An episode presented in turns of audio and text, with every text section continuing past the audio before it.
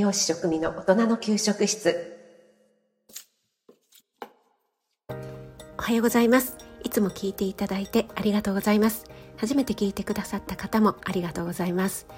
今日はインスタライブの感想を DM でいただきましたよ。というお話をしたいと思います。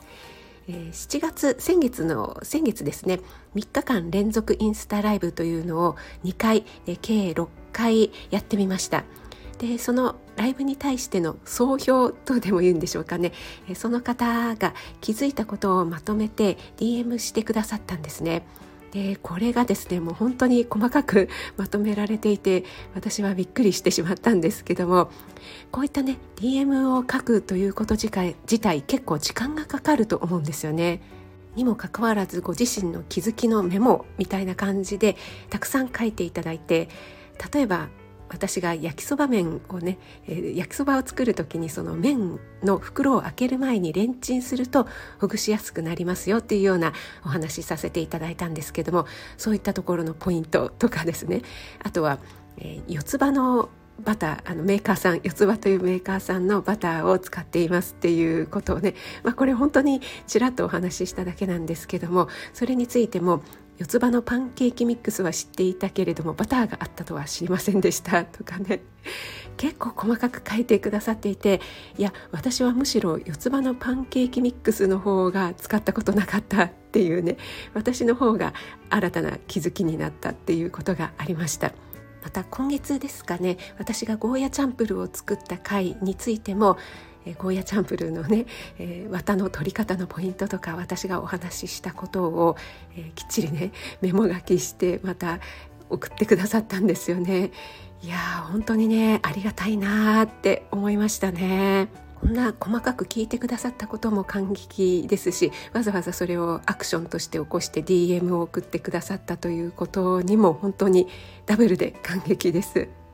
で、えー、この方はですねちょっと匿名希望だったのでお名前は申し上げませんけども別のお話で町のかかりつけ医さんもご自身のアウトプットとして気づいたこととか感じたことをなるべく感想として書いているというお話をされていました。私と息子との哲学チャンネルもいつも聞いてくださって感想をね書いてくださっているんですけどもそのことに触れてくださっていや本当にこちらもありがたかったです。かかりつけ医さんいつも本当にありがとうございます。かかりつけ医さんはただ聞くだけではなくてご自身のアウトプットとして気づいたこととか感じたことを文字として書いているっていうことをおっしゃられてましたよね。私これを聞いてですねああなるほどなと思ったんですよね。やっぱり聞くだけだとすぐに忘れてしまうっていうことがあります。聞いている時はあなるほどなるほどって思っているんですけどもそれをこう文字として記録したりっていうまたはこういった発信配信をしてね言葉としてアウトプットするっていうようなことをしないとどんどん新しい情報が入ってくるので 忘れてしまうんですよね。はい、なので文字にしてみるっていうのは大事だなって思いましたしまた誰かに話してみるっていうのでもいいと思いますしね。こういった音声での配信だったりまたは動画のライブとかあとはノートの文字とかですね。そういった何かしらの配信に対して発信に対してですねリアクションがいただける反応をいただけるっていうのは本当にありがたいことですし励みになります。本当にありがとうございます。私自身も聞いて何かためになったなこれはいいなとか思ったことは忘れないうちにアウトプット記録していきたいなと改めて感じました。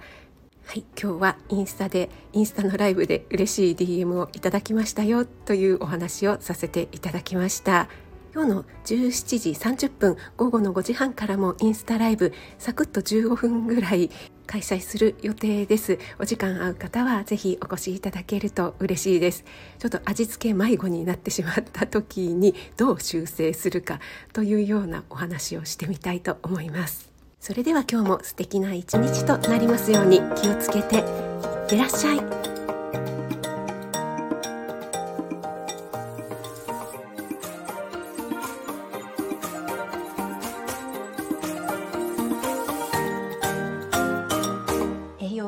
ボイス栄養士食味の大人の給食室。